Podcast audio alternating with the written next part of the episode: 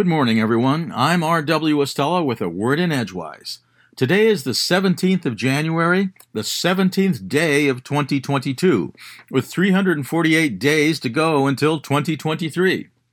Today in 1524, Italian explorer Giovanni Verrazzano began his voyage to find a passage to China, and soon became the first European since the Norse expeditions to North America around 1000 AD to explore the Atlantic coast of North America, including New York Bay and Narragansett Bay. Today in 16 1562, French regent Catherine de' Medici issued the Edict of Saint Germain, recognizing Huguenots in France. Today in 1821, Mexico permitted Moses Austin and 300 U.S. families to settle in Texas. Austin's son Stephen inherited the settlement and would later die at the Alamo. Today in 1945, the evacuation of Auschwitz concentration camp begins. Today is Martin Luther King Jr. Day, sometimes called MLK Day, the idea for which was first introduced as a congressional bill in 1979, though it did not achieve federal passage until 1983, and would not be observed in all U.S. states until 2000. King's work in the civil rights movement beginning in the middle of the 20th century, of course, echoed what W.E.B. Du Bois had been saying at the beginning of the century. In 1903, when the souls of black folk is published. The first sentence of chapter 2 declaring the problem of the 20th century is the problem of the color line. Moreover, we in the United States can extend Du Bois's remark that the problem of the 21st century is also the problem of the color line. Today, however, offers at least one consolation that we as a nation have created a special observance for at least one of our major civil rights figures, Martin Luther King Jr. Today, we might also borrow from William Burroughs, author of the 1959 novel Naked Lunch, a title which he defines in his introduction as a frozen moment when everyone sees what is on the end of every fork. For today, we have a frozen moment in more ways, ways, than one, and at the end of everyone's fork are a galaxy of issues, racism being one of the foremost. Nonetheless, heavenward this evening we'll have January's full moon, known variously as the wolf moon, the snow moon, and the hunger moon. In our neck of the woods, the Algonquin call the January moon Squochee Kesos, meaning sun has not strength to thaw moon. In many respects, this past week had a few such days with lows below zero and highs only in the single digits, but such is the season. Good weather for hibernation, most animals say. Compound the ambient temperatures with a few other factors of adversity, and one begins to understand some of the late medieval wisdom when it came to dealing with plagues. Stay put. Nowhere does this appear more emphatically, perhaps, than in Giovanni Boccaccio's The Decameron, set as a frame story containing 100 tales told by a group of seven young women and three young men sheltering in a secluded villa just outside Florence to escape the Black Death, an epidemic which affected the city in 1348. Meanwhile, fast forward six and a half centuries to our entering a third year of coping, however we might, with COVID. With our propensity as a species of frequently verging on disunity playing no small role in the continuation of a disease that appears no less preventable today than it did when the first instances of it emerged on the cusp of 2019 2020. Were we to across the board vaccinate, mask, social distance, isolate infections, and continue vaccinating, concentrating above all else on those aspects, we could collectively rid ourselves of this disease. But we certainly are not doing those things in adequate measure. Instead, here on planet COVID, where the principal viral variant of late is Omicron, we continue to provide the virus with all the opportunities it needs to evolve.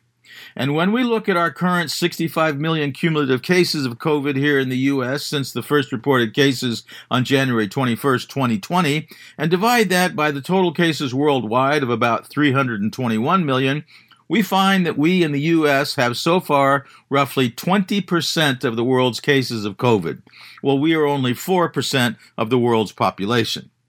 India, however, is not so distant second, currently having 37 million cases. In third place globally is Brazil with 23 million cases. Fourth, fifth, and sixth places, respectively, go to the UK with 15.1 million cases, Russia with 10.6 million cases, and Turkey with 10.3 million cases.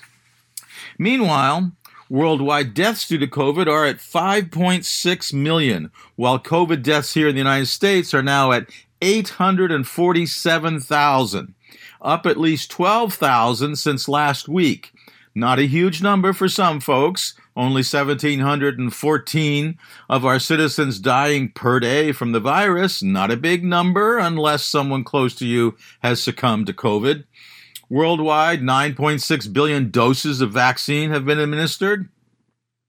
Today in 1942 in Louisville, Kentucky, Cassius Marcellus Clay Jr. was born to Cassius Marcellus Clay and Odetta Lee Grady Clay.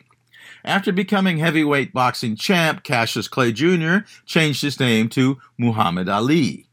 Ali's father, Clay Sr., had been a prosperous sign painter and the grandson of a freed slave. Ali's mother, Odetta, was also the descendant of slaves and was part Irish as well. Her grandfather, a Mr. O'Grady of County Clare, Ireland, had emigrated to America in 1870. Already at 18 months old, while being held in his mother's arms, Ali revealed his talent for boxing as he playfully socked her in the teeth, knocking one of them loose.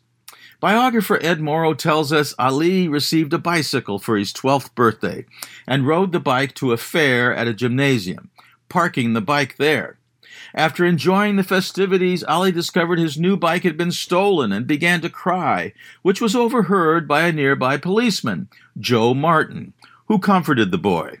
Ali swore he would beat up the thieves, and Officer Martin, seeking to divert Ali, suggested boxing lessons might help. Within six weeks of beginning lessons, the future world champion won his first boxing match and was now eager to continue. But Martin advised rather than to get stuck in small time matches, Ali should train for the Olympics, which he did, soon becoming the 1960 Olympic gold medal winner. Thereafter, Ali began ramping up his own participation in promoting additional opportunities through a carefully crafted campaign of taunts and psychological game playing, such as confronting Sonny Liston at an airport and demanding to fight him on the spot which led to securing a shot at Liston's heavyweight title, which Ali won, launching him into history as a first ranked boxer.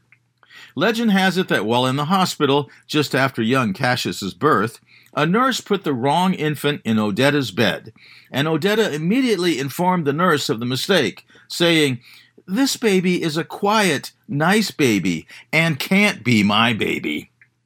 Today is also the birthday in 1706 of American founding father Benjamin Franklin, in 1820 of English writer Anne Bronte, in 1829 of English co-founder of the Salvation Army Catherine Booth, in 1853 of American suffragette Alva Belmont, in 1899 of American gangster Al Capone, in 1924 of American comic actress Betty White, in 1927 of American singer and actress Eartha Kitt, in 1928 of British hairstylist Vidal Sassoon, in 1931 of American actor James Earl Jones, in 1934 of American ventriloquist Shari Lewis, in 1944 of American boxer Smokin' Joe Joe Frazier, in 1949 of American actor Andy Kaufman, in 1956 of American actor David Caruso, and in 1962 of Canadian American actor Jim Carrey. From Orono, Maine, I'm R.W. Estella with a word in Edgewise. Here's to the fifth official week of winter and to a memorable Martin Luther King Jr. holiday.